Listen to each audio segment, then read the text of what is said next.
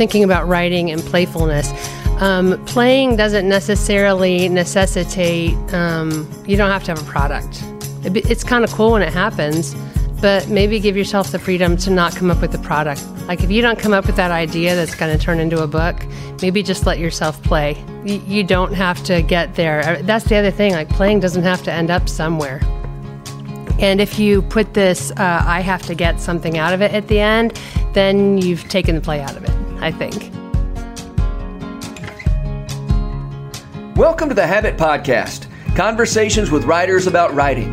I'm Jonathan Rogers, your host. In February of this year, I hosted a retreat for the Writers in the Habit membership. It was an incredibly heartening weekend. And by the way, if you aren't already part of the Habit membership, you can find out more at thehabit.co. Anyway, our theme for the retreat was creativity and play. And of the writers I know, the one who most fully embodies the relationship between creativity and play is my old friend Katy Bowser Hutson. So I invited Katy to be our special guest on the first night of the retreat. We broke tacos, and then we had the lovely conversation that you're about to hear.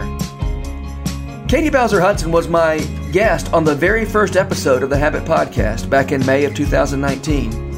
So I was thrilled to have her back on this, the 194th episode. Well, welcome to a live recording of the Habit Podcast. Tonight I'm talking with uh, Katy Bowser Hutson, uh, who is a singer songwriter. She is a poet. Uh, she is a, a children's minister. Um, we are at the um, the Habit winter writers retreat, and our topic this weekend is uh, play and creativity. And um, I've always associated Katy, since I've known her, with play and creativity. Hmm. Um, and so she was who I wanted to come talk tonight. Now, what I didn't realize is that she is actually starting to write about specifically about play and creativity. And so that was a, a happy. Um, happy providence uh, that I when I asked Katy, she said, "I'm doing that anyway." So she's been thinking about these things. So I think this is going to be a, a, a, fun conversation tonight. So Katy Bowser Hutson, thank you for being here tonight. Thank you for having me, Jonathan. it's fun. uh, I, I'm pretty sure the first work of yours I ever actually knew was the Coltrane Railroad jazz record for children. Mm-hmm. Um, children's music done in the form of jazz music mm-hmm. in I think it was 2011, so 11, uh, 12 years ago. That sounds about yeah, sounds about right. Um, and so there's so much in jazz that is playful, that is improvisational.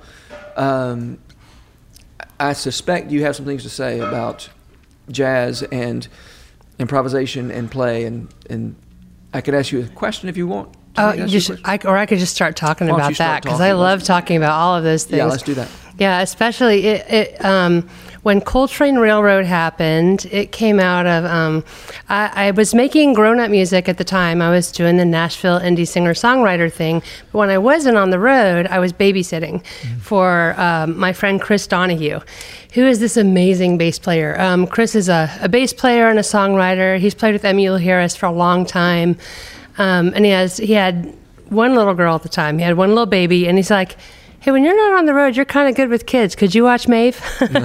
like, yeah, I could do that because I could use the cash too, and that would be wonderful. And they were just an amazing family to be around.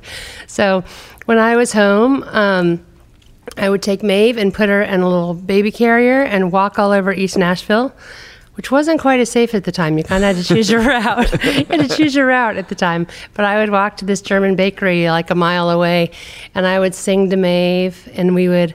Um, I mean, if you're walking and you're with a baby, you know, it, if you hang around babies, you know that rhythm. Can you see me? Uh, you can't see me on the podcast, but I'm I'm doing the baby the baby um, sway right now, and it just gives. I mean, being around children um, tends to put you tends to put you in a playful mood. Um, and I would write these little songs for Maeve. So we wrote um, "My Belly Button Stays the Same" because um, because um, Eyes and elbows, fingers and toes, knees and feet, they all grow. My fingers get longer, my legs do too. My nose looks neat, my face looks new. I haven't sung this in a while. no matter what my body has in mind, one thing is for sure I find my belly button stays the same. it was so it was just so much fun to do. So we made three Coltrane Railroad records. Yeah. Oh, oh, so that we it ended up there because I was playing blocks with Maeve, who's like at the toddler age where they still topple, and we'd sit her up and put pillows around her, and we were playing blocks, and Chris Chris came in and. Um, said, "Do you want to you want to do something with those?" I was like, "Yeah, let's do that." He'd been uh, he didn't he was on my adult album, um, and and then uh, I was like, "Yeah, let's try that." So we made some albums. Yeah.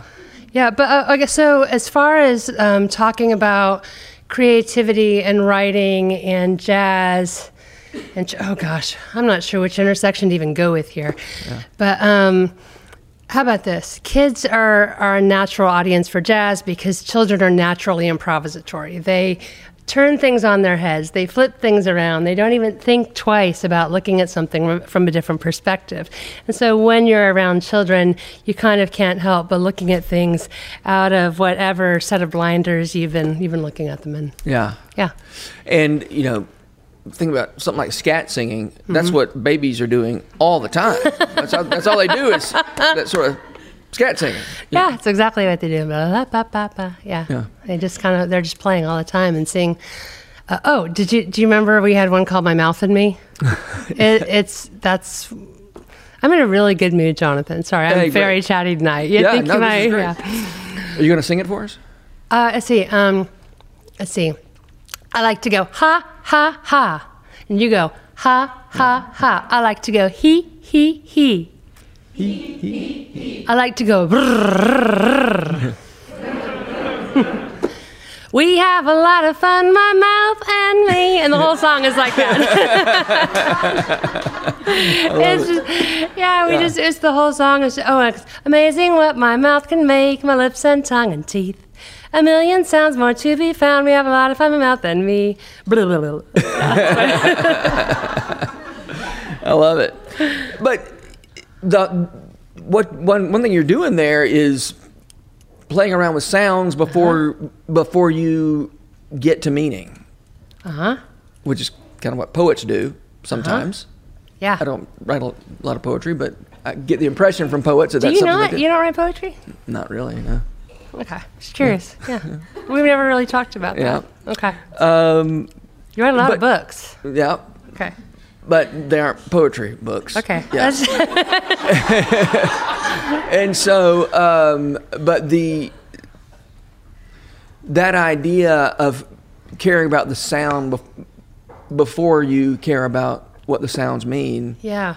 I mean, that's something kids do, and it's not the only way to get writing done, but it's a way to get writing done. It is. You, you know what it makes me think of? I probably brought this up on a podcast another time because it's one of my. You've probably brought this up too. Okay, here's our Annie Dillard. Let's go ahead and get into Annie Dillard for the night.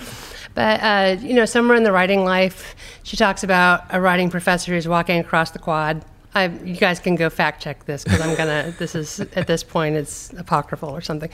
But um, a student runs up and is like, I really want to be a writer. Do you think I have what it takes? And this professor stops and sighs and goes, Well, I don't know. Do you like sentences?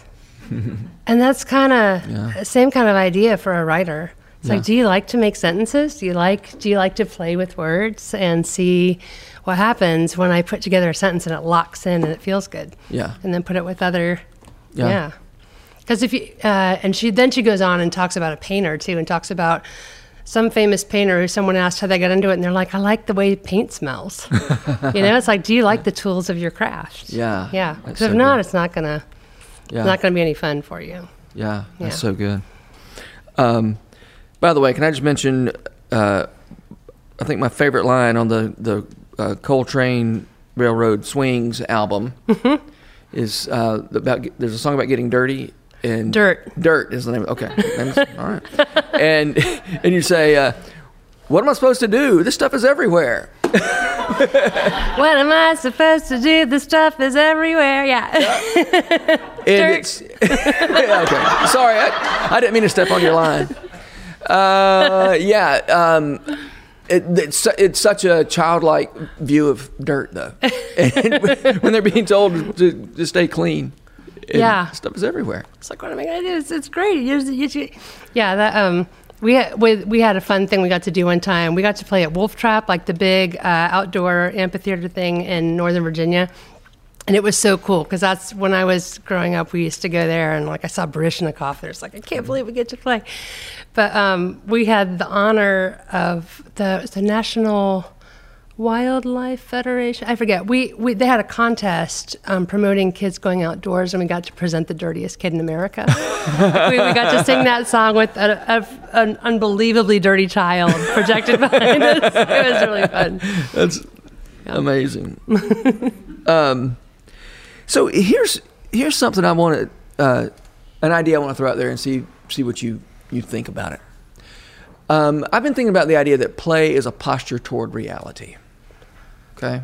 Can I write that down real quick? That's really good. Yeah. Okay. Sure. Okay. But I'll listen but a, a child at uh, let's don't say a child at play. Just say a child Uh-huh. looks at the world and says, "This is too wonderful." What, what, how's, what's someone say? Such knowledge is too wonderful for me. It is too high. I cannot comprehend it. Mm-hmm. That's a that's a child's posture toward the world. It's there. It's real. It makes sense. It makes sense to somebody. It doesn't make sense to me. And in the face of that, the child plays. I think you just, I think I just spent a couple months trying to get to what you just said. That's just so beautifully put. Um, yeah, that um, I've been thinking about all the things that play isn't. Um, and all the things that play is play is conjoined with or next to, but that it's not necessarily. Uh, we talked about you brought up what's the the, the Pieper book, um, Uh, the uh, uh, leisure book. Yeah. Uh, it's in my bag. Hang on. the leisure, the basis of culture. Leisure, the Basis of Culture, excellent book. Kind of heady and philosophical, but really good. Yeah. Um, play isn't leisure, it- there, but play can go with leisure. Okay. Um, play, um, play isn't work necessarily, but play can go with work. You can you can do work. And wait, how did you say that? Play a posture towards the world. A, a posture toward reality. towards reality. Oh, that's yeah, yeah. Um, a, a posture. I don't know what even. That was fantastic. So yeah, it's it's a posture you could take towards work. Yeah. It's a posture you take towards writing. Yeah. It's a posture. I mean, I don't know where we're going to go here, but it's a posture you take towards towards. I mean, even sorrow. Hmm. Um, as I consider, as I'm considering this book, I don't, am, I, am I supposed to do this like before before I get the book deal? Yeah, I don't know. Am I supposed to? Well, let's, let's just talk about what you're writing. We don't have to. You don't have to call it a book. It's just what you've Oh, been I working was just something I'm working on. Okay. Yeah. But um, I've looked at it in three chunks. Um, I'm looking at it in three chunks. I've been looking at my own life and my own world um, in terms of how I've done play. So my, woo, that was fun. the fire just did a thing. If you're listening on the podcast, it was cool. Um, I've been looking at play in my own life and my own experience. I've been looking at play historically and how it's been considered. Um, there's some really there's some really fun treatises and doctrines and theologies of, of play over time and, and in different different cultures. And I've been considering play in the Trinity. Um, how does the Trinity play among itself? How does how does God the Father play? How does God the Son play? How does God the Holy Spirit play with us and in creation? And there's there's just so it, and if you look at that as a posture um, towards reality, man, I think yeah, you just you just got it. Um, it, it it changes so much, and the more I think about play, the more I think about you can't play without having faith. What does that mean? I, I don't think you can. I don't think you can play and not and not uh, with, without some element of trust. Uh-huh. Um, if you go into something, if you're going into something without playing, let's let's say we have an absence of play. You're going in. Um, hmm. I, I think about an absence of joy, an absence of hope, an absence of possibility. Uh um, that when you have play there, there's so much possibility. There's the kid- there's the idea that something could happen that's something I haven't thought of before. yeah. that you're Yeah. you're there's there's room for um, being surprised. There's room for exploration. Mm-hmm. Yeah. And so you stop thinking outside of a closed system, and go, what could somebody bigger and better than me, or even other than me but good, w- what could happen Mm-hmm. if if I if I'm if I'm playing in this world with another person with God in this world that He's created and that He continues to to make happen. Okay, is it is it here we go again? Chesterton and MacDonald. I think it's Chesterton, but um, the the Daisy quote, the thing about God and, and the mon- e- God keeps making daisies because he likes making daisies. the beautiful monotony of it. Yeah, is he strong enough to be to do something not monotonous over and over and go do it again, do it again? Yeah, You know? yeah. Oh yeah, that we have a Coltrane song. Do it again. no, that's right. Do it again. Do it again. Do it again. Again. Do it again. Do it again. Do it again. Again. It's the Yeah. the toddler mantra, right? yeah, right. Yeah. Yeah. Yeah. But also the, according And- to Chesterton, the mantra of the creator. yeah, and the mantra of the creator. So look how children Yeah. show us. You know. Yeah.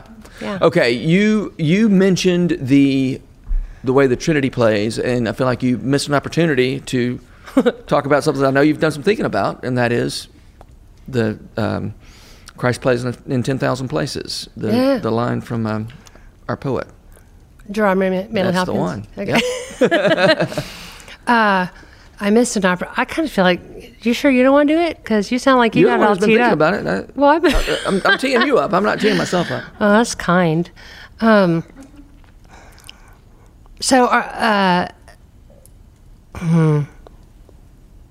How about this? If you're a writer, and I'm sitting here in a room full of writers who are considering it, and you have a little time this weekend and you're stuck, um, there's there's no better idea than just go. We're, in this beautiful location. Go walk outside and um, just pick one little spot you know pick one little spot and, and look real close um, i think i think artists and writers can get all stuck with ideas um, and it's it's real good to just look at right where you are and slow down um, I was Andrew Peterson was in the back of the room here, and we were chatting about Sabbath. Um, I was just telling him, "Have you guys read Abram uh, Heschel's book Sabbath?"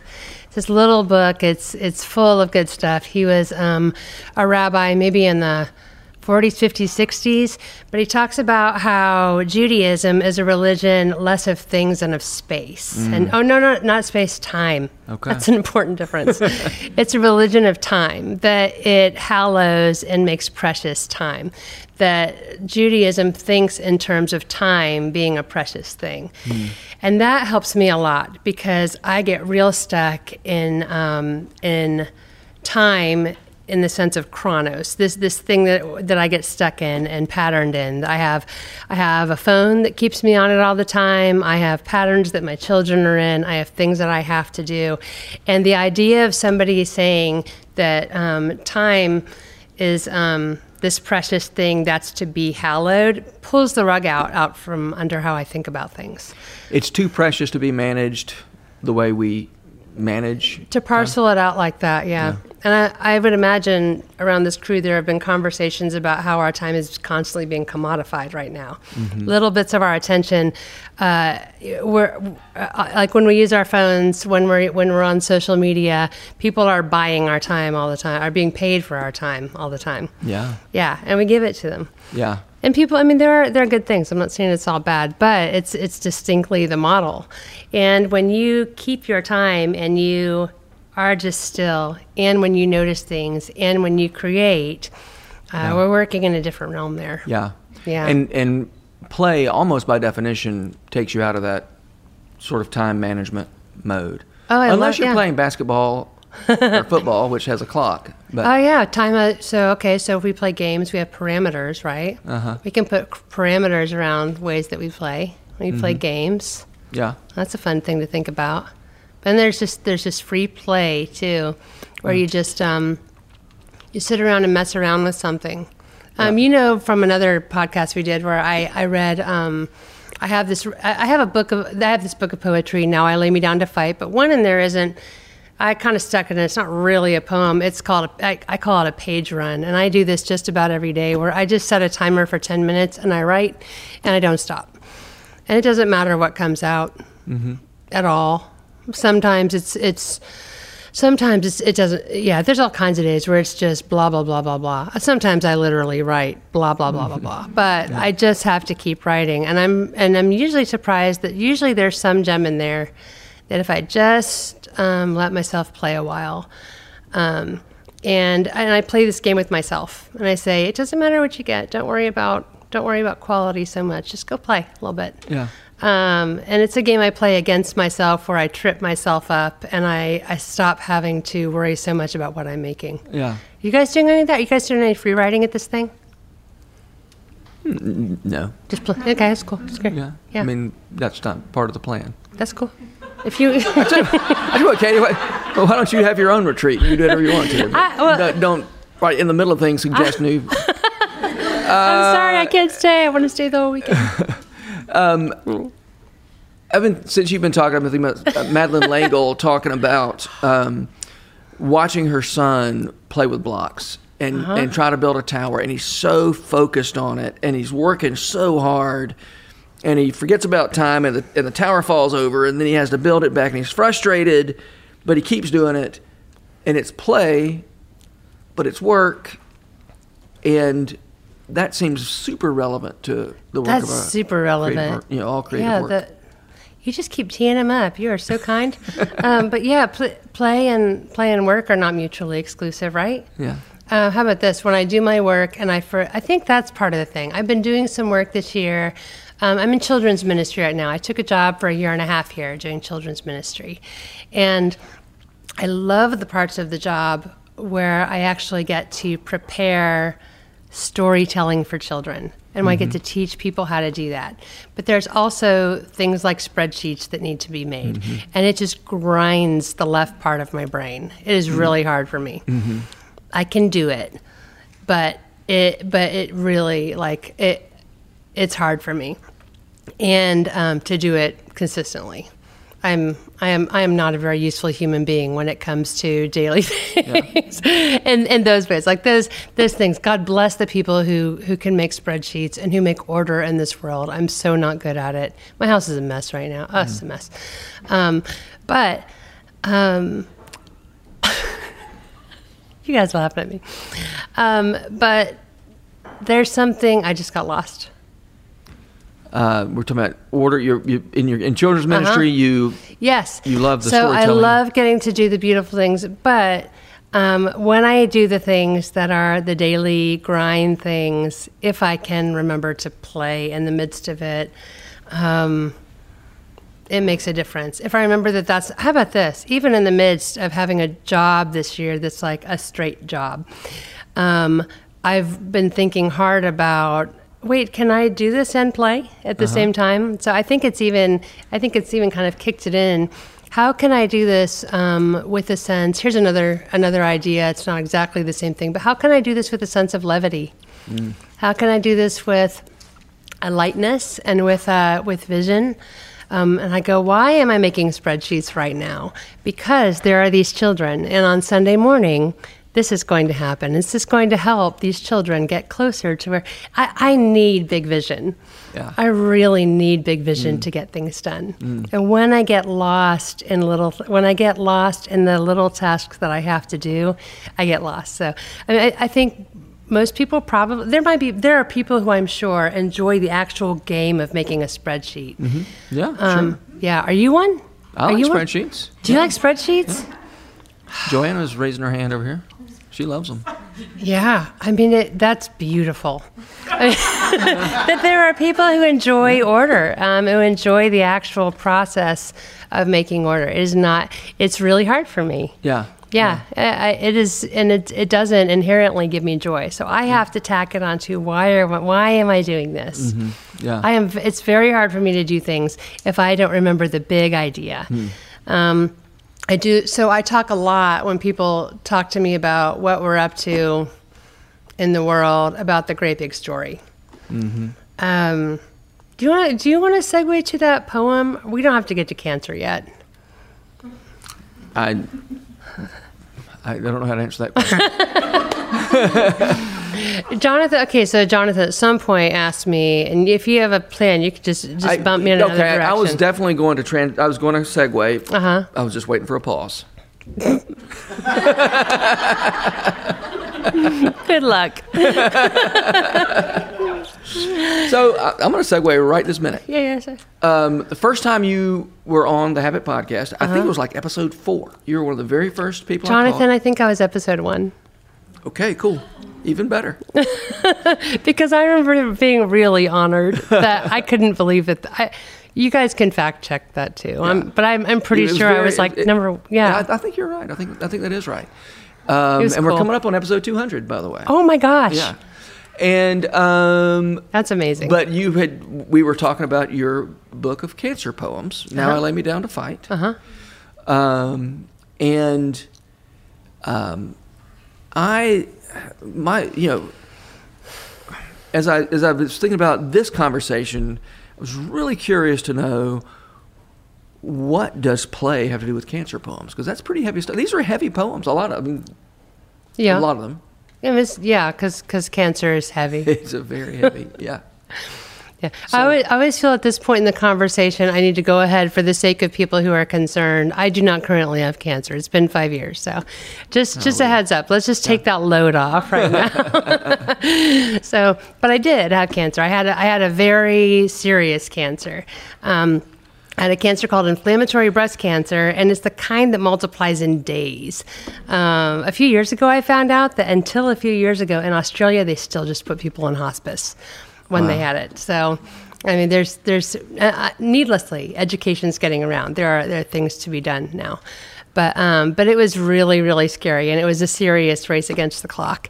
Um, but in the process of that, um, yeah, I wrote I wrote now I lay me down to fight throughout the course um, throughout the course of cancer treatment, which is the better part of a year, and um, and I and I didn't write these to write a book. I I found um, I found so over the years I, I've written jazz for kids, I've written hymns, I've written stories and essays, and I've always written poetry. But I found that when I desperately needed to get words out and I needed to express myself, or I was going to die emotionally, Um, that I went back to poetry. Um, because it's kind of it's kind of the the mother tongue. Um, you you can distill down what you're saying um, to its essence, and and I found myself.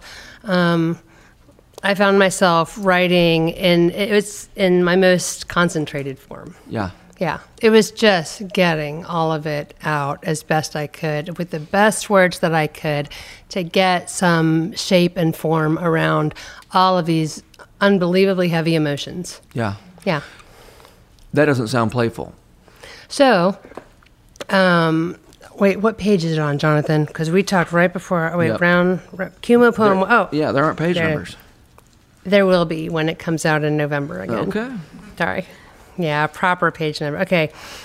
Um, in order to pull that off, um, I often use my imagination. It wasn't. Um, it's not dissociating. It's. Um, it's using all of the. It wasn't going somewhere else. I wasn't just hiding from having cancer, but my imagination came very much into play.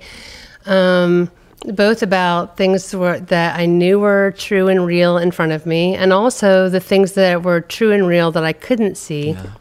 I took everything that I knew that was true that could help me live life in the middle of potentially dying. And I, I mean, I called down heaven. I took I took all the resources I had at my disposal when I wrote, and so um, I did a lot of um, I did a lot of praying with as much of my imagination as I had. My imagination was what helped me survive. Um, considering um, what could this mean in light of what I know about life and what I know about death and what I know about God, who um, who brings life after death, who is the enemy of death, who has defeated death, that death is a defeated foe. I mean, there's nothing to really make you love life like a really good look at death. But okay, so I'm going to read this one. It's called Chemo Poem Number One, and I'm reading it for the sake of saying this is a way that I engaged my imagination when it came to um, when it came to writing poems during cancer. So this is, um, yeah, this is right as I began chemo. And for a little context, it's two weeks before, right before I started, right before I had a cancer diagnosis, I had this lovely scholarship to go to Martha's Vineyard and study writing. So I just had this week. Um, after years of homeschooling and having a husband touring on the road, where I got this scholarship to just go hang out on Martha's Vineyard with another friend who also had a scholarship, amazingly. And we just had a whole week to write and to mm-hmm. sharpen our skills and to, um, yeah, I, so it was amazing to me I mean, in, in fairly immediate hindsight, that when I needed my writing tools available, I just had a chance to put all my arrows in a quiver. Mm. Um, so, okay, so this is chemo poem number one. Let's try writing with music on. Let's try writing during chemo. Two weeks ago, I wrote by the ocean. Ridiculous prima ballerina sunsets laying their souls out inches across ocean, gloriously arched over, over backwards illumining footlight waves past the overpriced fish and chips, salty air and malt vinegar, ocean eternal. I wrote and wrote easy words and seashores of time. Two weeks later, I write in chemo, with Goldberg variations infusing through my headphones, running down fear with beauty, with trastuzumab infusing through my body's tunnels, like some Cossack mob, conquering and burning overpopulating cells run amuck, I can't say I like this better, but I can't say it's worse for writing. Pain works just fine. Fear close as a CT scan suits. My days were measured before. Everybody's always are. The curtains just pulled back a bit. I always needed a deadline to get anything done. but it, um, there was a lot of considering the things that I couldn't see that I knew were going on. There were uh, there's a sense where things were going on in my body. There was a there was there were actual real things going on in my body that um, that determined whether I was going to live or die. And they are true even though I couldn't see them. And there are also things going on spiritually that I cannot see that are very much true. Yeah. So there was a lot of me connecting all those planes because mm-hmm. they all they all are. Yeah, Madeleine L'Engle goes there beautifully over and over again. Mm. I love that in her sci-fi books, she uh, she goes from way up in the universe, you know, we're suddenly we're, we're, we're, we're, crossing through planes and we're kything with our minds and we're tessering across universes. And then she has another book where she makes up these little farandole, these tiny little micro. They're, they're not real. I, I thought they were real. but she makes up these tiny, whatever they are, itty bitty bits. But there's a whole universe going on in this mm. tiny. Um, yeah, it's all true. Yeah. It's all true. Yeah, so I mean, well, the farandole are not true, but the idea that there are very real things going on um, and and absolutely essential things going on, micro and meta. Yeah. micro and meta. My hands just went the wrong way when I did micro and meta for the podcast. Little, big. Um, yeah. No. Um, the by the way, I love that image of the Cossack mob conquering the cells. That's great. Um, it was kind of brutal. I needed I needed some brutal imagery in there. Yeah, I need something to go in there and um, yeah, beat things up. Is there a parallel there? I think there might be between you know the way children like those kinds of sort of you know whether it's cops and robbers or, or whatever this is games of of uh. imagining mm-hmm a force of justice. Justice. Superheroes. Su- superhero, yeah. Superheroes That's and bad guys and Yeah, yeah. Oh yeah, totally, don't you think? Yeah. Um, yeah. I mean when kids are playing those games, there's uh yeah, you're, you're trying all that on and seeing yeah, kids yeah. know a lot of those things innately, don't they? Yeah. I, I do love um, I, I, love hanging around kids too because they, they kind of cut to the chase, but they're dealing with all the same stuff. Yeah. Uh, it's one of the things uh, when it comes to writing for children. Oh, so we did this book a couple years ago. Um, me and Flo Oakes and Tish Harrison Warren um, wrote this book um, called Little Prayers for Ordinary Days. And it's such a little book of prayers. Mm-hmm. And I always feel the need to say, It's such a little book of prayers for little ones, but it was really hard to do because we wanted to take care. Because when you say things to children, you want to say it in words that they um, that they can that they can understand well. But but but they need big ideas. Yeah, they need true truth expressed in such a way that little hearts can hold on. Uh, if you don't tell them the right thing and it keeps growing, you know, then you're not building on a square foundation there. Yeah. Yeah. Well, and you've already spoken a little bit about your work in children's ministry, but do you, how can you say just a little bit more about how working with children has shaped the way shaped your the way you think about your own creative process? Yeah. Um, If you have more to say, and if you don't, that's fine too. yeah, I think I do. I'm going to think about it for a second here. Um, I mean, working with kids that when you watch kids make stuff, um, oh, how about this? This is fun. Um, I I um, took this job because I love these children at this church. I love them a lot, and I've known them since they were born. But um, there's there's a, a methodology and a curriculum called Godly Play that is based in Montessori. A guy named Jerome Berryman made it, and he's perfected it for well, he's honed it for forty something years, and I, I love it. Um, it's this beautiful, developmentally appropriate um, tool where you walk in a room and you're sen- it's essentially like you're walking into a Bible. It's neat. Uh, It's like if you if you think of a nativity scene telling you the story of Christmas and Advent and the nati- nativity. There are stories. There are pieces like that for many stories of Scripture and stories of the church. Um, but after you tell one of these stories, um, one of the the part that after you've done the work of preparing the story and you memorize them and you you're doing you're doing the storytelling for children where you really pour your heart in and prepare, and then you do wondering questions with them, and those wondering questions have definitely informed my writing, and some of them are. Um, I wonder what your favorite part of the story was. I wonder what the most important part of the story was. And here's my favorite. I wonder if there are any parts of the story that we can leave out and still have all the story we need. Um, I last week I told the children the story of the church calendar, and if you if you um, are used to a liturgical setting, there is um, the the church in, in many in many churches there's an idea that we have a whole um, there's a, there's a yearly pattern to how we live life in the church. There's you know Advent and um, Christmas and Lent and Easter, and there's a time called ordinary time. In, in godly play, they call it green growing time. Uh, so we have a puzzle for this that we show the children and there has 52 blocks in it 52 different colored blocks for different weeks of the year and i asked them i asked these kids who are looking at this like are there any um, are there any parts of this that we can take out and still have all the story they need we need like there's a whole bunch of those green blocks there's like those green growing blocks it's like okay let's see this is this week what if we take this block out and then they started to go, uh, uh, uh, uh, uh, no, no, no. Like then they started thinking about what happened this week. We need this block. We need all these blocks. We can't take any of these out. Yeah. And when you start, uh, yeah, when you start to think like that, are there any parts? It's also a fantastic editing tool.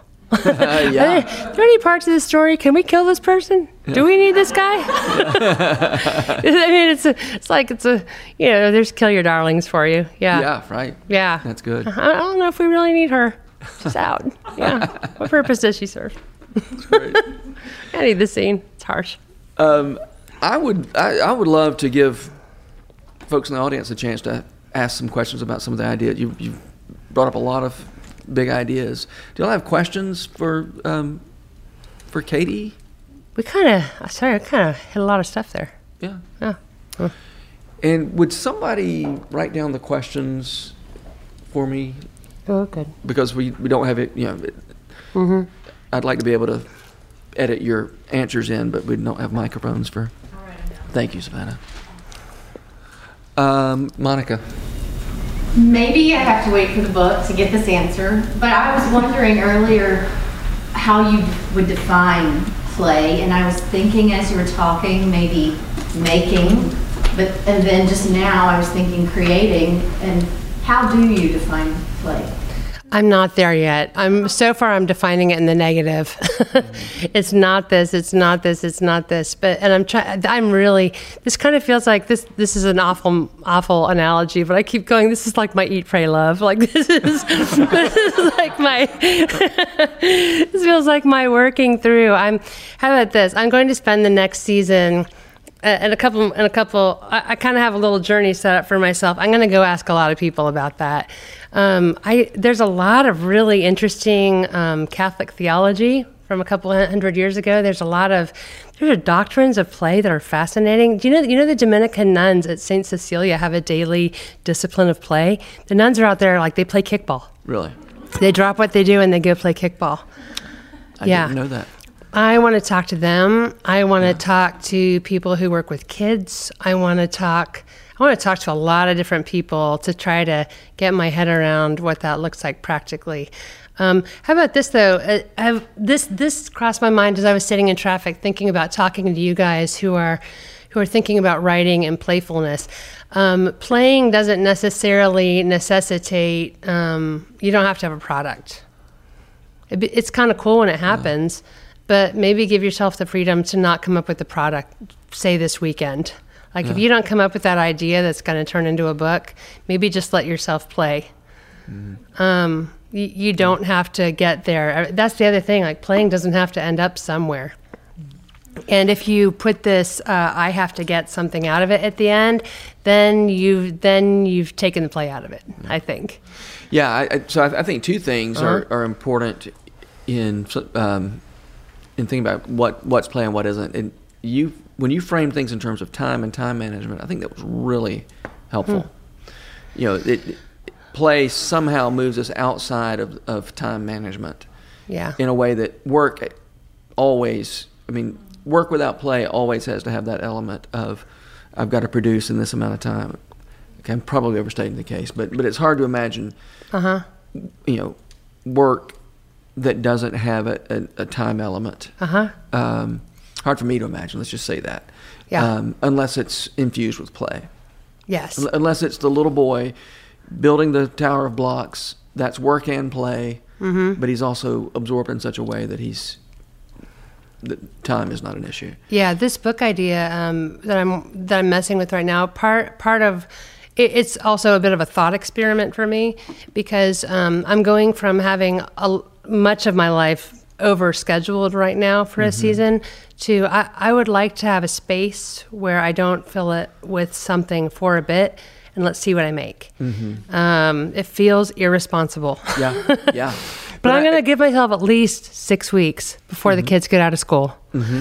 and I'm I'm just gonna I'm I'm gonna I'm gonna make stuff and play. And I don't know where I, I don't know where it's gonna go, Yeah. but I'm gonna mess with it for a Yeah. little bit.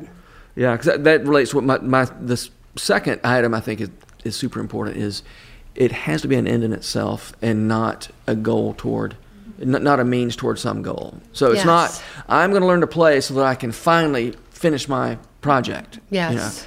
Um, and I, and I can't remember which book it is.